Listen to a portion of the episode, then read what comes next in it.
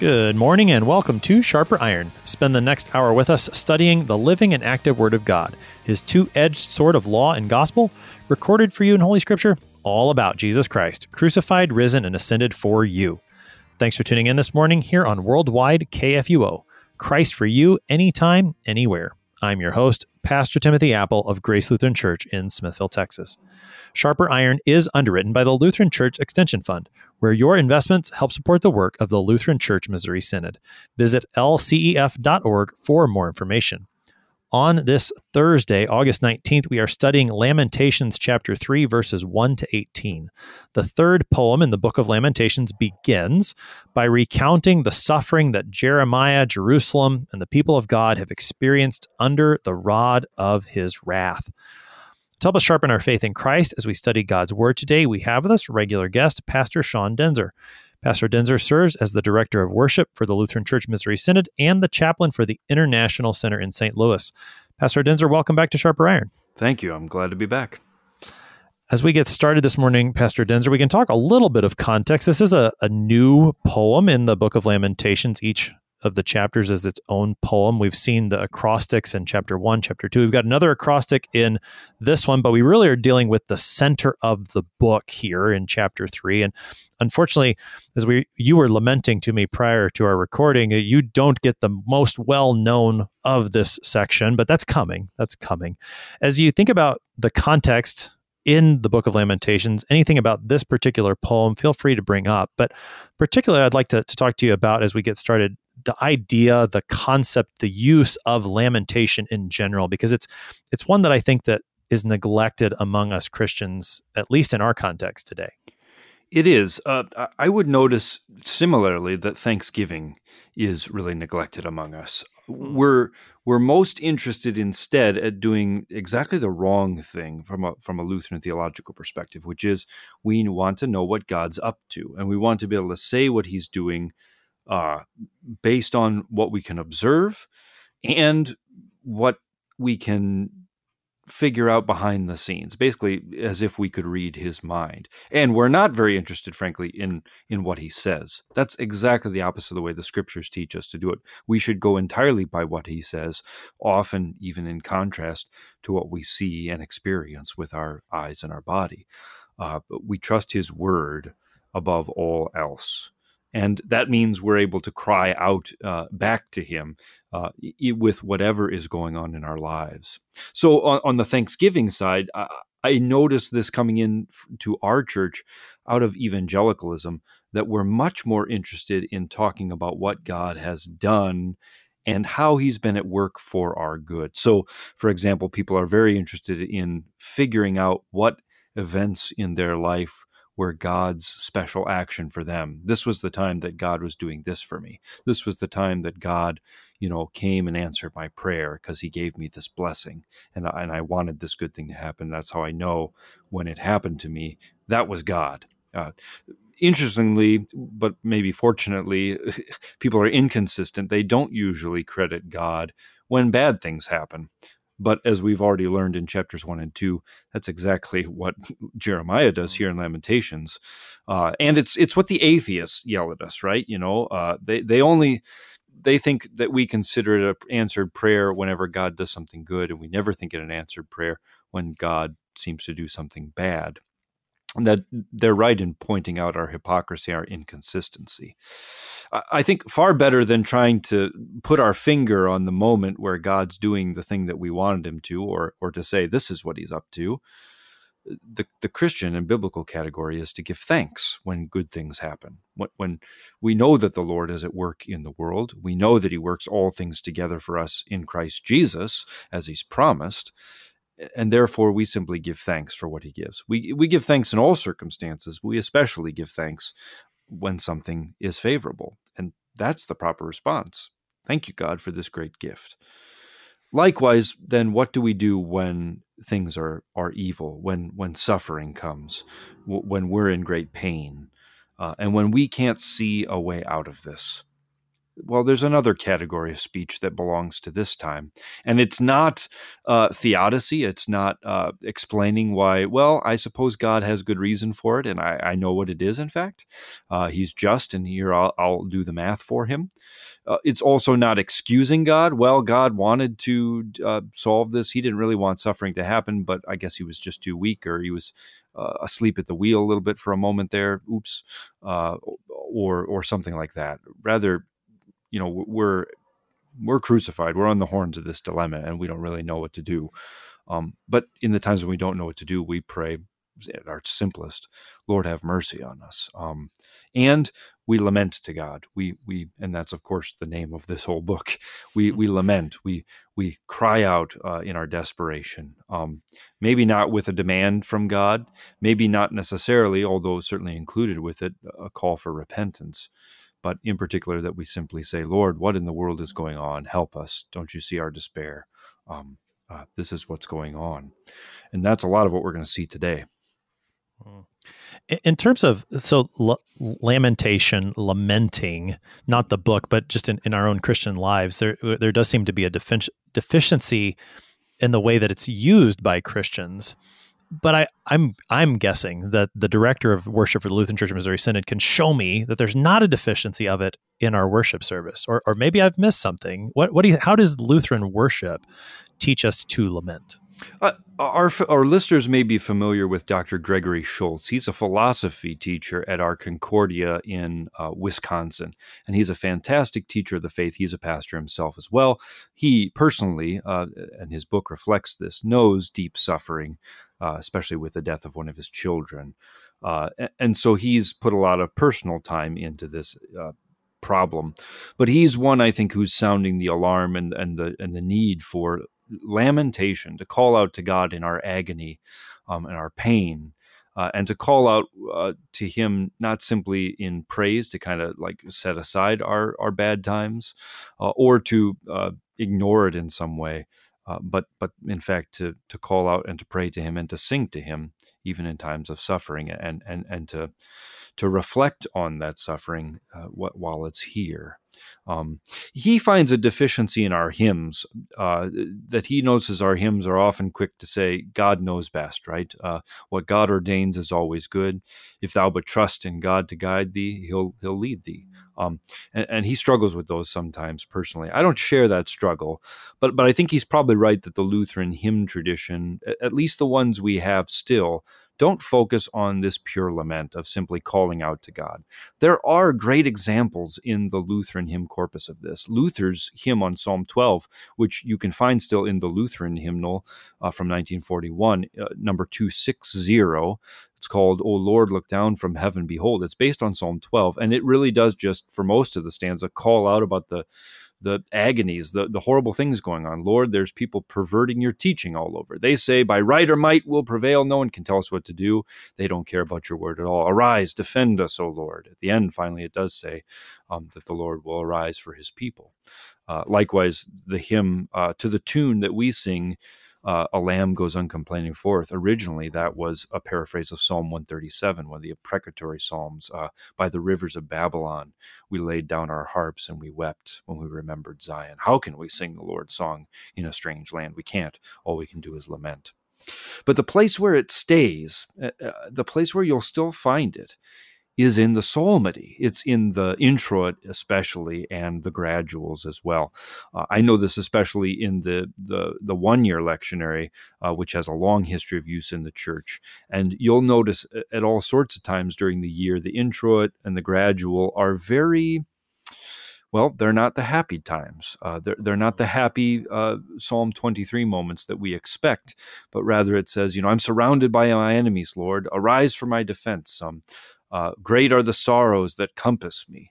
And, and at first, I think to our uh, very comfortable time and, and, place in America, that sounds out of place. You know, maybe we do that a little bit in Lent or Holy Week, but never else in the church year. Uh, often, uh, sadly, I think people tend to set aside the the introit and the gradual as parts of the service altogether. In which case, they are missing this uh, lament emphasis in the church, that we actually use the words of God to cry out to God in our suffering, in our sin, in our affliction, whether that is caused by our own actions or simply by those around us.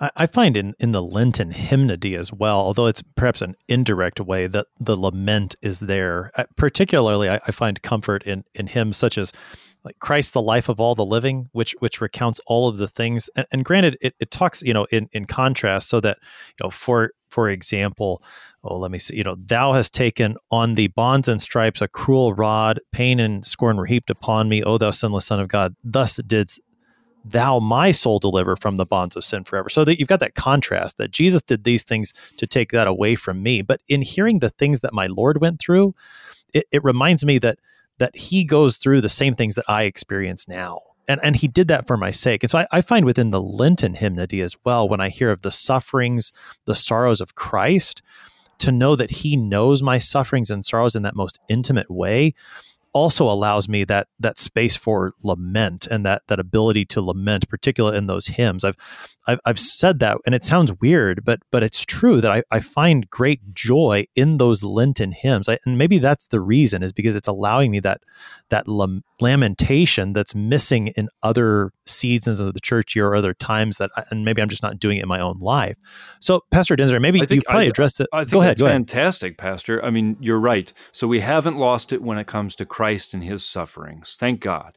And and there's been a great revival and interest in our church in bringing back that visible image of Christ suffering on the cross, that he, that he is in fact dead on the cross in the image of the crucifix, which I think is a fine uh, recognition that we were lacking that for a while.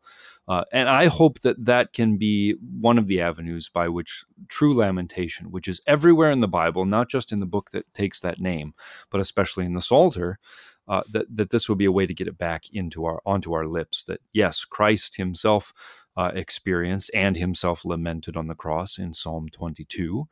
Uh, and that we know his sufferings ought to have been ours. Uh, so perhaps that's a great avenue to get back into it. You, you, know, one of the reasons I think we don't like lamentation is it sounds like complaining and right. uh, uh, you know to complain to other people is kind of tacky especially for a christian who has all things working together for their good. We have the promise from christ. So it is tacky to complain to your neighbor about how you have it worse than everybody. We have plenty of rebukes of that from st paul you know uh, don't think that the suffering you face isn't common to man by the other token, we know of those who who kind of in their rage scream at the ether, right? They they uh, they don't know who they're mad at, but uh, you know that's what all the alternative music I listened to as a high schooler was all about, right? Screaming and being raging uh, against I don't know nameless and and uh, faceless gods.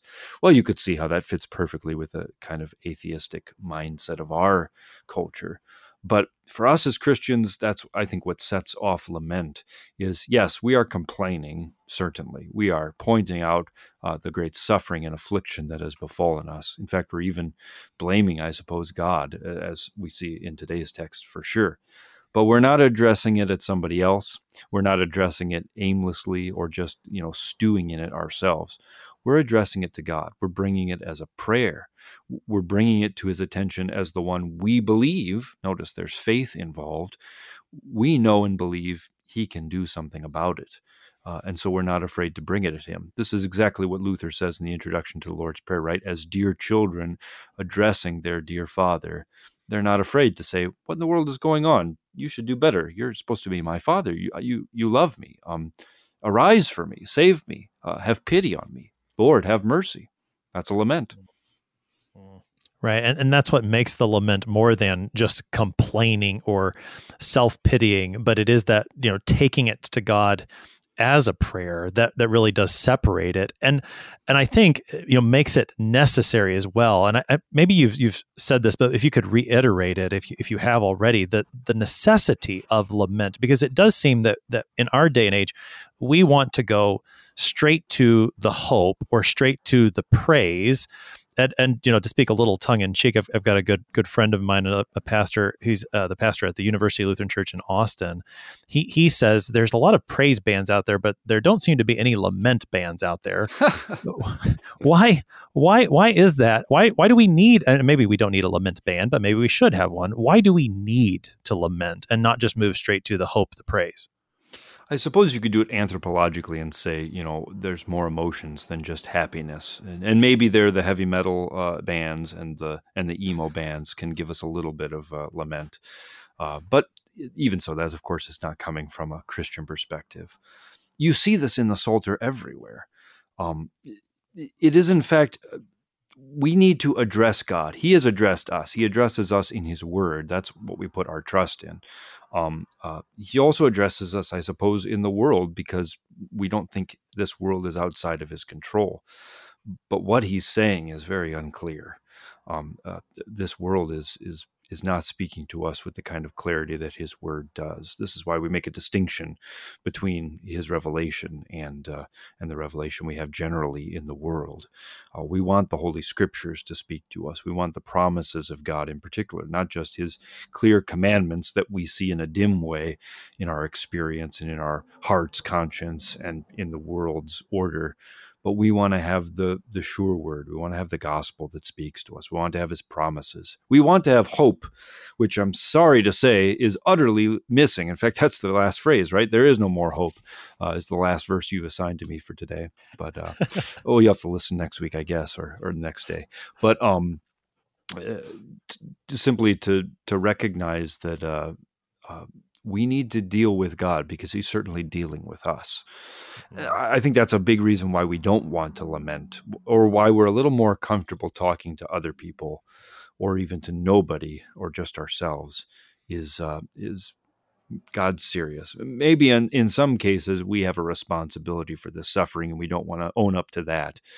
But even if that's not the case, or maybe especially if that's not the case, if this is suffering that we don't have an explanation for, um, what do we do? I think we're afraid of the answer that God might be behind it, uh, and we're afraid that now it's up to us to to justify him and to prove him somehow right in this thing that seems to be so wrong.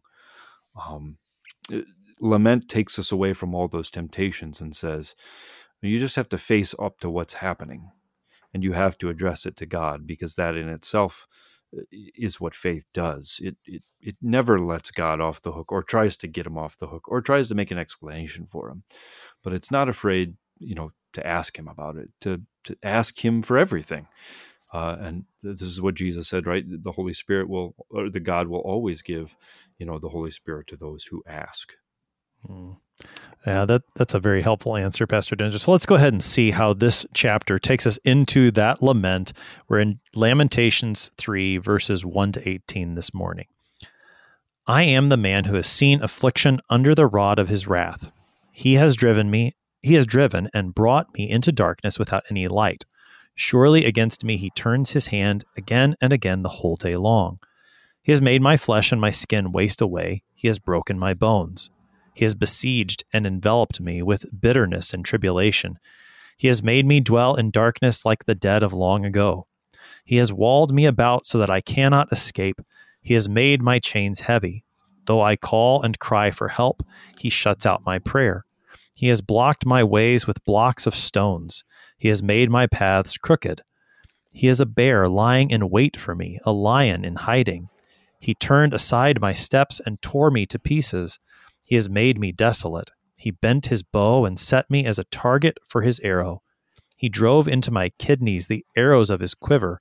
I have become a laughing stock of all peoples, the object of their taunts all day long. He has filled me with bitterness. He has sated me with wormwood. He has made my teeth grind on gravel and made me cower in ashes. My soul is bereft of peace. I have forgotten what happiness is. So I say, My endurance has perished so has my hope from the Lord. That's the text we've got for today, Lamentations 3, verses 1 to 18.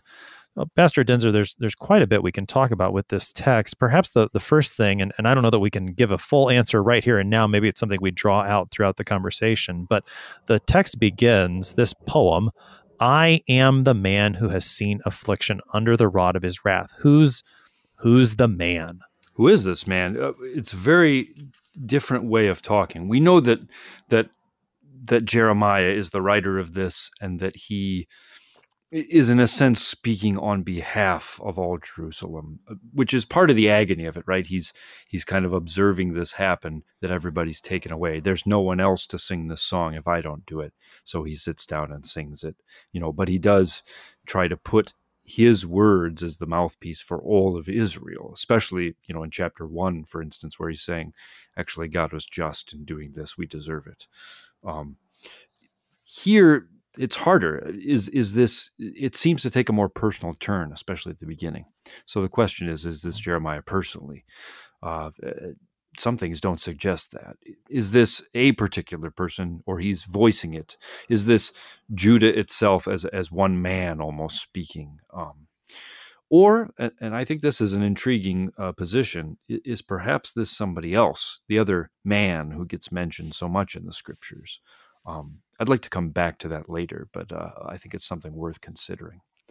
I, yeah, I think so. Keep going, Pastor Daenzer. Maybe the first point would just be to say everybody listening to this who's a Christian has had these thoughts, but has probably not wanted to say them out loud, has probably not wanted to entertain them very long, and has definitely not wanted to admit to their pastor that they've ever said them or thought them but it is very comforting. This is a penultimate comfort. Obviously, this whole section is penultimate because, as we said, it's not going to end or lead us to any explicit hope today.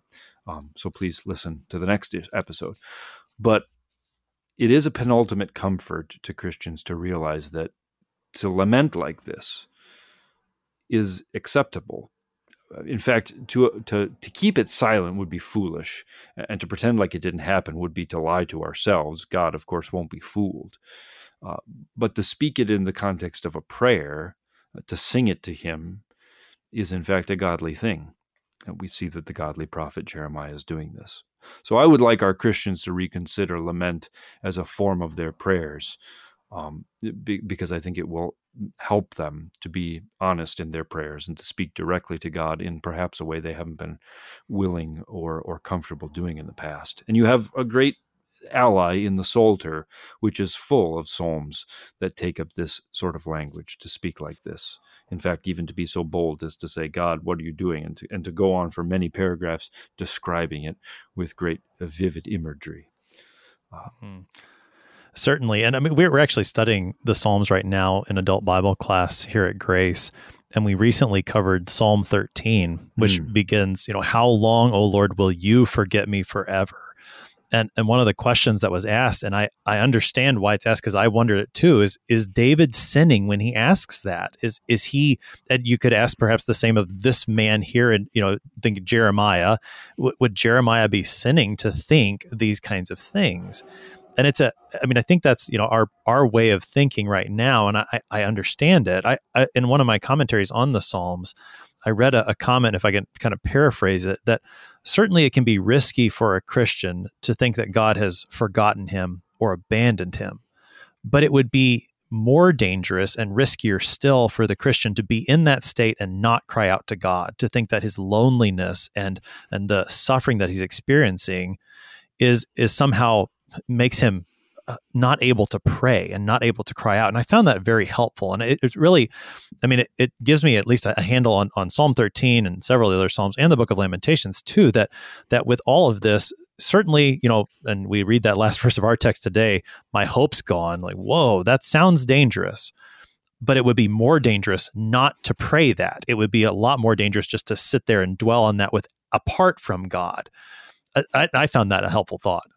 Yeah, uh, to lie to God is to is to, I, I it's it's difficult, frankly, to try and parse out, and I'm not sure what the value is to try and parse out if it's a sin to speak like this. It's definitely a sin to lie, and to try and lie to God and hide something from Him. That is the opposite of faith. It sounds similar to Ahab, who was like, "Well, I don't want to ask a sign from God. That's that's like testing Him." I think I heard that was wrong.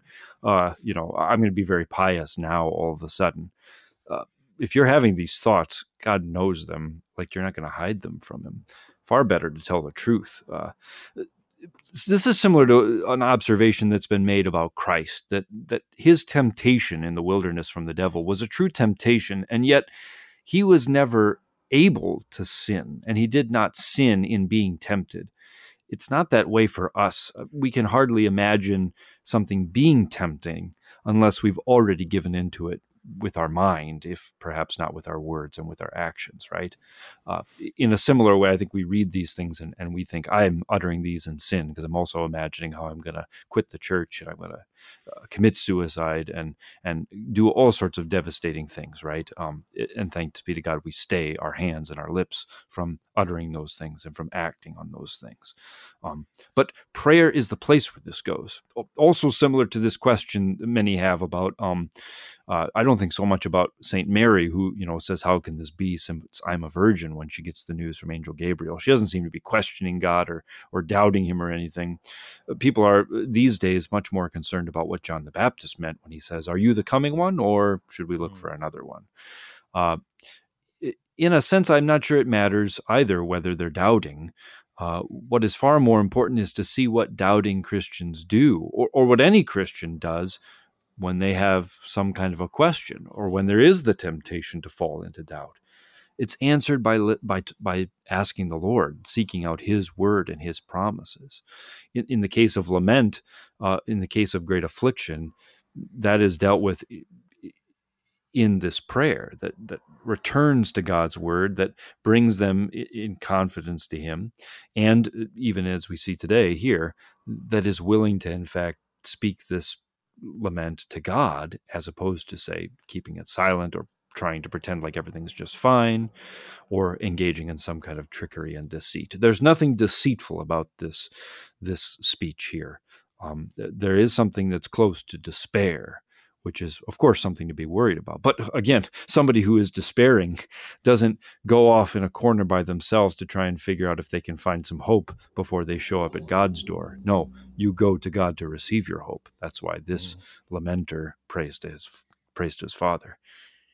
Yeah, and, and we will keep looking at that lament, this part of the chapter three. On the other side of the break, you're listening to Sharp Iron here on KFUO, talking with Pastor Sean Daenzer about the first part of Lamentations 3.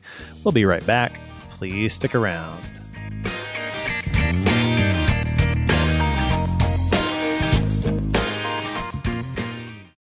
Since 1978, Lutheran Church Extension Fund has had the humble privilege of supporting Lutheran Church Missouri Synod ministries and her workers. Thanks to faithful investors, LCEF has provided thousands of church workers, congregations, schools, and organizations with the low cost loans and resources they need to reach more people with the saving name of Christ. To learn more, visit lcef.org or call 800 843 5233. 800 843 5233.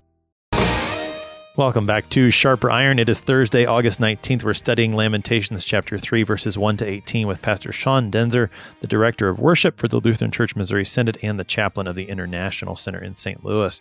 Pastor Daenzer, prior to the break, we were talking about this lamentation as a whole in the first part of Lamentations chapter 3.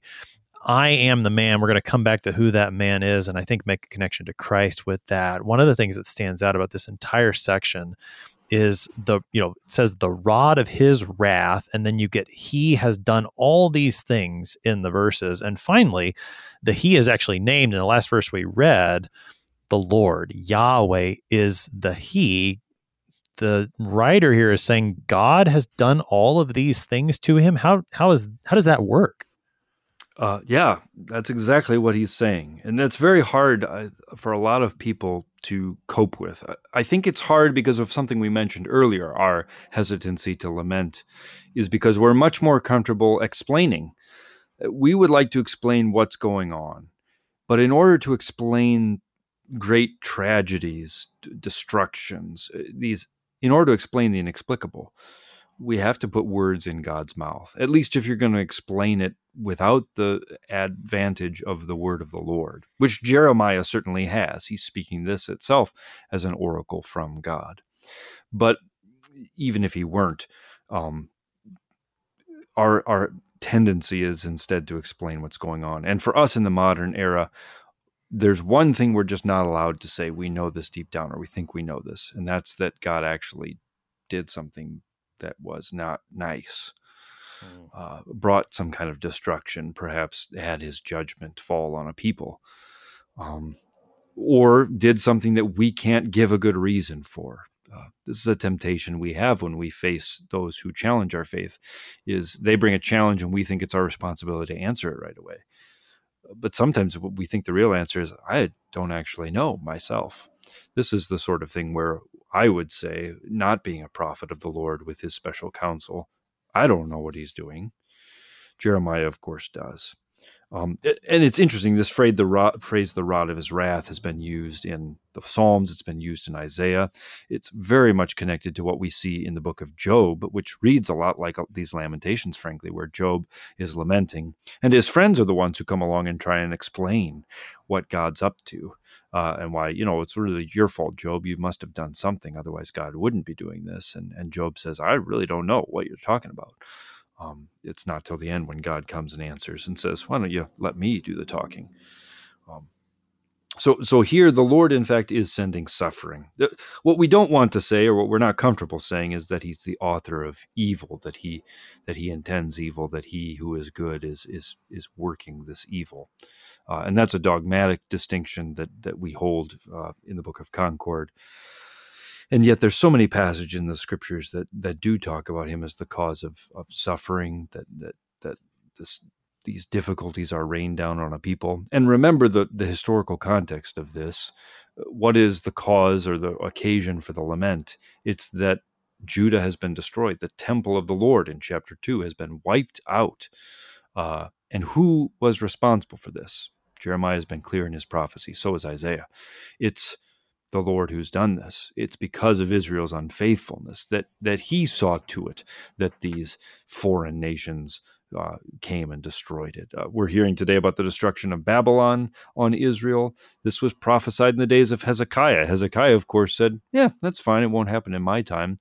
Uh, so who cares about my sons? I guess after I'm gone." Uh, but but the whole thing was going to be carried off, and it was because of the unfaithfulness, which you see that attitude hinted at in Isaiah, in Hezekiah's discussion. Hmm. I mean, so if if we're uncomfortable with language like this, you know, he has driven me and brought me into darkness. He has made my flesh and my skin waste away. He has broken my bones. If we're uncomfortable with that, I suppose one of the, the ways to think about this is that the the consequence of not being able to say that is, well, what does that what does that mean about God? Does that mean God is somehow not in control? That God is somehow less than God? I mean, is that is that part of the reason we need to be able to hold on to this language and and embrace it even when it makes us feel uncomfortable? It is. I, I, suppose the answer is God said so. It's here in the scriptures, so we yeah. should wrestle with it rather.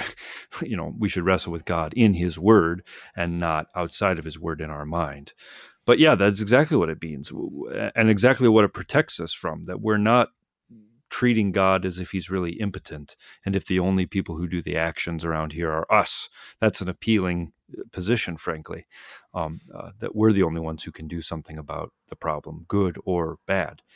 But, but in fact, it is a confession of a, of a sort, a penultimate one. It doesn't quite get us to the hope of the gospel yet, but it is true that that the Lord works all in all, that uh, that nothing is outside of His control, and uh, we're going to have to trust in something other than just our eyes and our actions and our reason that might try and extrapolate from those actions what God means by these actions. That that's the danger of what we call theodicy, um, putting God on trial and either being the defendant of God, which Christians tend to like to be, or being the accuser of God, which non-Christians tend to like to be. Uh, but both of those are putting ourselves above God, questioning Him which is exactly his his final answer in Job. Who do you think you are? You know, were you were you there at the creation of the world? Why don't you put on gird your loins and and I'll ask you some questions. Um, this man's been crushed so much that I don't think he's asking any questions. He's just he's just admitting it all and he's saying, "Just look at this, God. Look what you've done. Do you see this?" That's a lament. Hmm. Let's uh, let's take a look at his lament then. So I mean we we see and again this is lament it's poetry so we want to pay attention to the images and and just as a reminder we're in the the Hebrew here, verses one, two, and three all start with the first letter of the Hebrew alphabet. Four, five, six start with the second letter. So that's how this poem is arranged in the Hebrew. Yeah, the It's principal my. Lutheran school is having me uh, and a couple other guys read Dante's uh, Inferno, the Divine Comedy, the whole the whole three books, and uh, his is kind of arranged similar to this actually, where he's got little Huh. triplets, uh, but then the rhyme scheme's different. The rhyme scheme, if you want to call it that, in the Hebrew here is all the first three verses start with A, and all the next three verses start with B. And uh, so it's an intensifying of what we've seen in the previous chapters. And it stands at the center. All of these are signals that this is the big moment. You better pay attention. Um, and and the, the big moment I think we'll see is actually what we'll have to listen to in the next episode. Uh, but the but it definitely gets heightened with this very personal. I am the man who's bearing all of this. And look at like for, for instance, verse two. What is the imagery? It's it's really hopelessness right? Mm. He's leading me into darkness without any light, not just like pretty dark, but all the way dark. There's nothing, right? Um, his hand again and again, the whole day long, all of it is against me, right? Uh, my flesh and my skin waste away. He has broken my bones. He's besieged and enveloped me. So under siege. In in verse four, uh, this language has been used elsewhere. It's been used in Psalm 51, for example, which talks about you know the uh, the hand of the Lord being upon me, crushing my bones. I, I would rather it that you'd let the bones you've broken rejoice. The psalmist says.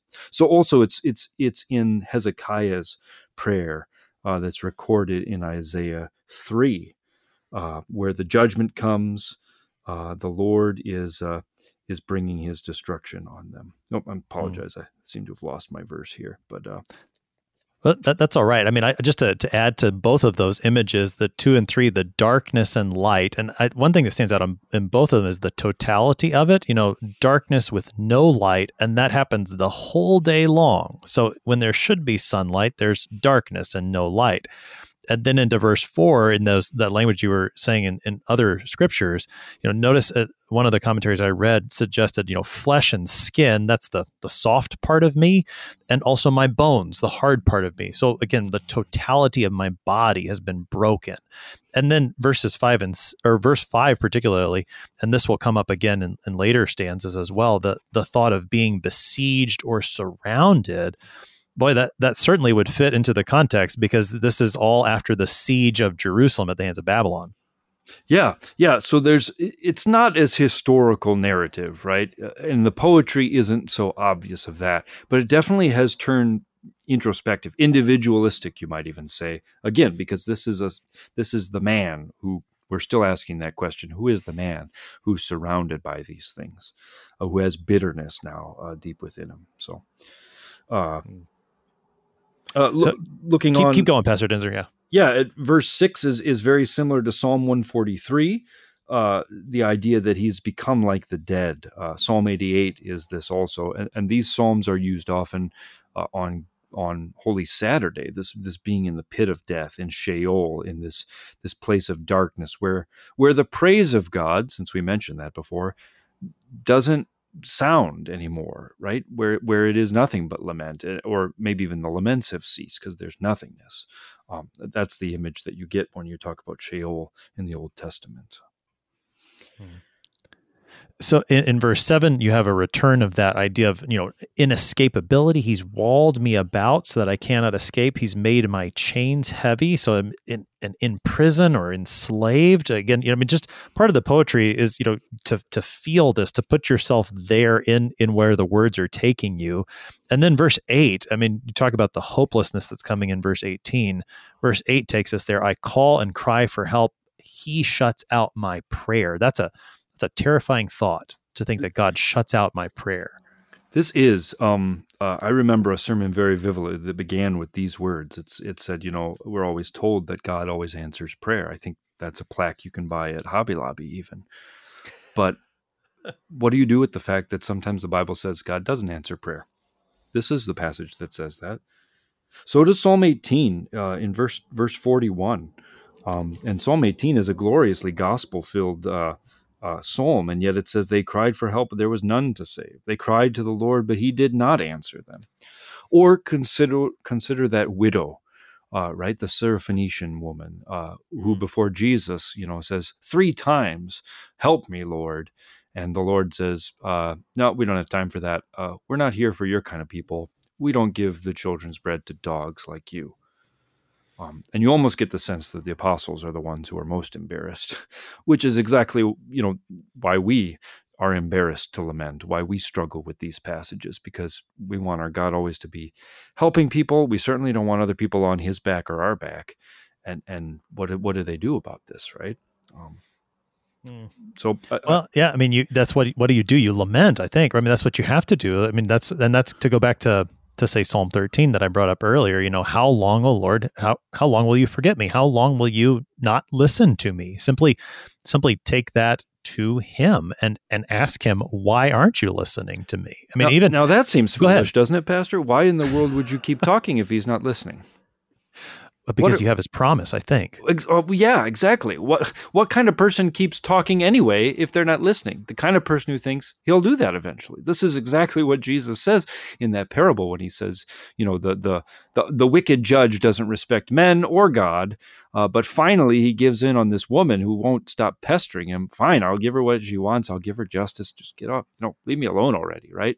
How much more does your God, who who is not uh, bothered by you, but it loves you and even calls you his child, how much more is he going to respond to that, right? Um, Mm. now, now it seems like the Lord is absolutely not responding and doesn't even want to call Israel his children anymore. He's banishing them from the face of the earth. And yet Jeremiah is bold to keep talking. All he can do is lament. But but that's that's the prayer he's going to offer on this day. That is the Well, Christian attitude. That's in fact what the Lord praises about that woman and her persistence. Uh, you know, the Syrophoenician woman, and and she catches finally the, just a little crumb, I guess. And the Lord says, "Well, that's pretty amazing faith." Yeah. Yeah. And I think, I mean, I think that really, again, points to the necessity of lament because within, within the lament, there is that element of trust. Why would I keep talking to someone who isn't listening?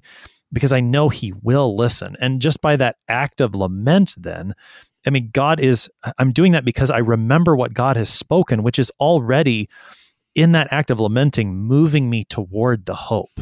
And I mean, I think that's, again, that's why you need to lament because if you don't lament, then and you just sort of dwell on it within yourself or complain about it to your friends or however you deal with it without talking to the Lord about it, then you forget that oh yeah, he is listening and you you've lost that that step that does move you toward the hope. And I, I mean I think that's another reason why it's so necessary for us to do this. Yes, yes, there's something to that. I, uh, you, why would you want to put yourself in the way of this bear and this lion who's going to, who's waiting to tear you apart? I don't, Right. I don't know, but that is kind of the impression. You, Jeremiah's still wailing. He's not trying to keep quiet so that the bears and the lions don't hear him. Uh, he's Mm. still bringing it to God. He has, he has nowhere else to go, and he certainly isn't despairing to the point of giving of of not putting it in God's face that is part of the faith that we see in the in the Syrophoenician woman and here also in Jeremiah. It's very interesting. It, again, the other place of the Bible where we see this besides the Psalter is the book of Job. And in the book of Job, we we have the only parts that we really remember. I'm talking about the middle part that nobody reads. The, the outer parts we remember. The beginning of the story is a nice little narrative, right? The devil comes and and has his bargain almost with God. Uh, and at the end of the story, Job gets all the stuff back. But we miss the middle, which is all these long, complicated, poetic. We don't like this stuff, right? Uh, this these poems of lament from Job, which are very depressing, and then his friends who try to cheer him up, and he he's curmudgeon that won't be cheered up. Uh, but what's interesting is there we know it's the devil doing all these things, right? Uh, which we're more comfortable with, I think. Here, it's almost as if the language of the devil is being used to describe God. Uh, bear, we don't get very often in the scriptures, but lion, the lion is the one who prowls around, you know, seeking someone to devour. Peter says that's Satan. Here, God has become this lion, the one who's who's bending his bow to shoot his arrows. Now, that one is used for the Lord a lot more, right? He, the arrows of the king are in the heart of his enemies. Uh, it's like he's he's waiting for you at night, and when you go up to the go to the bathroom, he gets you in the hallway. That's what's going on here. The Lord is Mm. is crouching low. He is he is catching us at our weakest. Yeah, I mean, you, you do see other places that the Lord is called a lion. In, in the book of Jeremiah, there's a couple of times although it, it comes usually in the places where he's speaking against the foreign nations in those last several chapters of Jeremiah. He yeah, when he arises on our side. Yeah, I like that one better. That's right. But but then you also have say like the book of Amos where the Lord roars from Mount Zion and he ends up roaring at his own people. Mm. So I mean it, it's there, but yeah, it's it's not the image well, it, it's not Jesus as the good shepherd, and I, I love that image, and rightly so, and, and, Christians are right to cherish it. But the the Lord roaring as a lion against me, that's not the one that I usually cling to, and and yet Jeremiah deals with him. He he goes, you know, he talks to that one, to that lion in hiding for him, ready to tear him in pieces. You've got the again the image of the Lord as a warrior. I want to I'm going to move. We've got about eight minutes, and so I'm going to I want to move us toward the very end to that last verse. That's so hopeful because I want to I want to talk about that, and I want you to close. I think Pastor Daenzer with that coming back to who this man is. So take us into that that very last verse of our text, verse 18, which is I would guess it's the low point, but it also seems to be setting the stage for what we'll see in tomorrow's text. Sure. If I can speed a little bit through the verses we're skipping, just if we're looking for this reason or if we're looking for an echo of what we've heard earlier about, it is the sins of Judah that he's calling them to repentance. We probably have that there in verse 13. This arrows in the kidneys. The kidneys are always the, the seat of the conscience for the Hebrew mind. This is the this is the repenting part. Uh, and there's no escape, right? Uh, the bows are, are to catch us in what? Catch us for the sake of calling us back usually. But here is a laughing stock. Uh, this filled with bitterness and with wormwood is is in place of satisfaction when you're looking for food. What have you gotten? The bitterness, right? Um, uh, something that doesn't sate your thirst, but in fact makes you more thirsty and even uh, befouls your mouth. Um, teeth are in ashes, right? Uh, sometimes there's repentance, but definitely mortality and hopelessness. My soul is bereft of peace in verse 17. I've forgotten what happiness is or what good is. Uh, uh, and so I say. Now that's an interesting setup. Whether so I say means here's my declama- declaration, here's the the summary statement of my lament. That's one option, uh, talking about the statement. It also echoes uh, wisdom literature, stuff like Psalm 73, that in the middle of it, basically a complaint about how the bad guys seem to win all the time and the good guys seem to lose all the time. Why is that, God? Uh, I'm about to give up on you. Uh, he says, If I would speak like this, I would offend against the whole generation of God's children, and I'd be brutish and ignorant like a beast uh, he repents of of this kind of a thought process, and that may be what's going on. Especially, I don't want to spoil it entirely. What we'll hear next time, uh, but in any case, what is the statement that either is one that's in his heart that he doesn't want his mouth to say and his in his body to follow in action, or or his the summary point and the, and the high point of distillation of his lament. It's that my endurance has perished and my hope is gone from the Lord. That's the hope, right? Uh, and this is a deep despair. That's what the word despair means to have lost hope. But here it's to even have lost hope in God Himself, which is a dark place. I, I don't think there's any darker place, and there's no greater danger. It's interesting. Martin Luther spoke about this kind of despair to come to the realization that the only person who could be for me is God and he seems to be the one who's most against me. Uh, in which case, what the, you, there's no other appeals left, right? Uh, and, and Luther says this he despised this kind of this despair and he hated this until he realized how salutary it was and close to grace. Uh, and his meaning wasn't that you know by stoically coming to grips with everything's bad. I guess that's just how it is. But but that we need to be brought low sometimes before the hope before the, the comfort before the gospel can actually sink in. That's where luther saw this mm-hmm. kind of despair being of some value but but not to remain in it. And again as we pointed out jeremiah is still here. He hasn't walked away. Uh, he's still mm-hmm. talking and we're only halfway through this chapter that's right. And, and the text will make that turn in what we pick up tomorrow, which is the center of not only this poem, but the book of Lamentations as a whole. So, Pastor Daenzer, with about four minutes left, then let's return to that opening question. You gave several answers and you've hinted, I think, at where you want to go.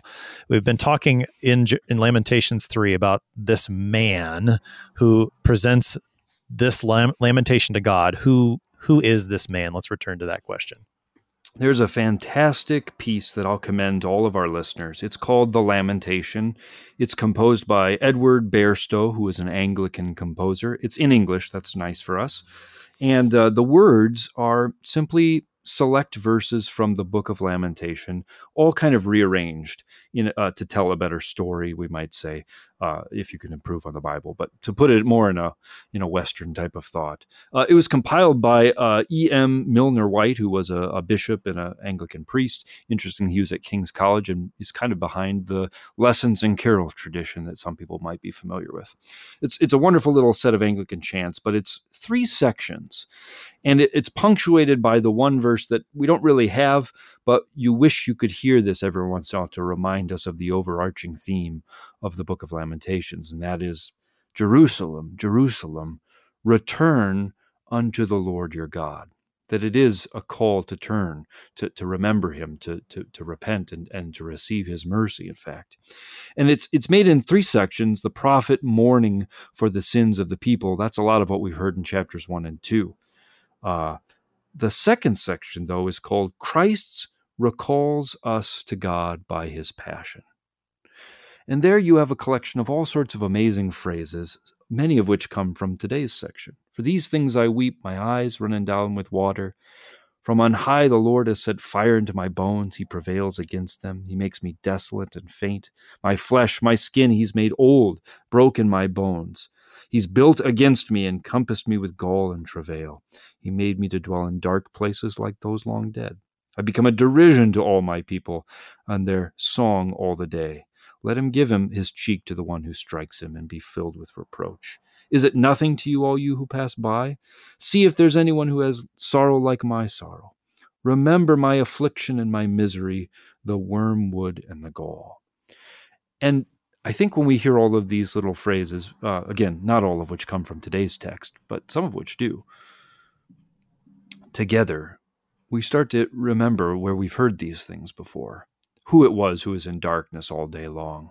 Who as it was who bore the reproach of God and the gall and the wormwood. And who it was, in the truest sense of all, whose prayers were not answered and who had the grace of God, the hope of God, the promises of God, turned away from him, at least for a time. And that's our Lord Jesus on the cross. That's the only place where the Lord has, has finally and so fully turned his back, uh, forsaken a, a, a, son of Adam, a human being. And that is the human being who was his own divine son, Jesus Christ. Um, and, and I think if if we're looking for some hope in this section, without of course going on to what we ought to uh, in the next section of this chapter, it, it's to see in what ways we have already foretellings of Christ's and His sufferings. That perhaps this man is Him. Now I don't know. The Lord, of course, has not lost hope. He's the one who prayed as His last words. You know, uh, into Your hands I commend my spirit. With the unsaid phrase, uh, "You have redeemed me. You have." Raised me from the dead, I suppose we'd say, O Lord, my faithful God. Uh, and yet we see here uh, how uh, Christ uh, really can be described by so many of these metaphors. Uh, but how, of course, he has borne this punishment as the true son of Israel, the true lion of Judah, uh, who has kept God's commandments and at the same time suffered for the sins of his people. Pastor Sean Daenzer is the Director of Worship for the Lutheran Church Missouri Synod and the Chaplain for the International Center in St. Louis, helping us today with Lamentations chapter 3, verses 1 to 18. Pastor Daenzer, thanks for being our guest today. It's my pleasure. I'm your host here on Sharper Iron, Pastor Timothy Appel of Grace Lutheran Church in Smithville, Texas. If you have any questions about the Book of Lamentations, send an email to kfuo at kfuo.org or use the open mic feature on the app to send a message to us. We'd love to hear from you. Thanks for spending the morning with us. Talk to you again tomorrow.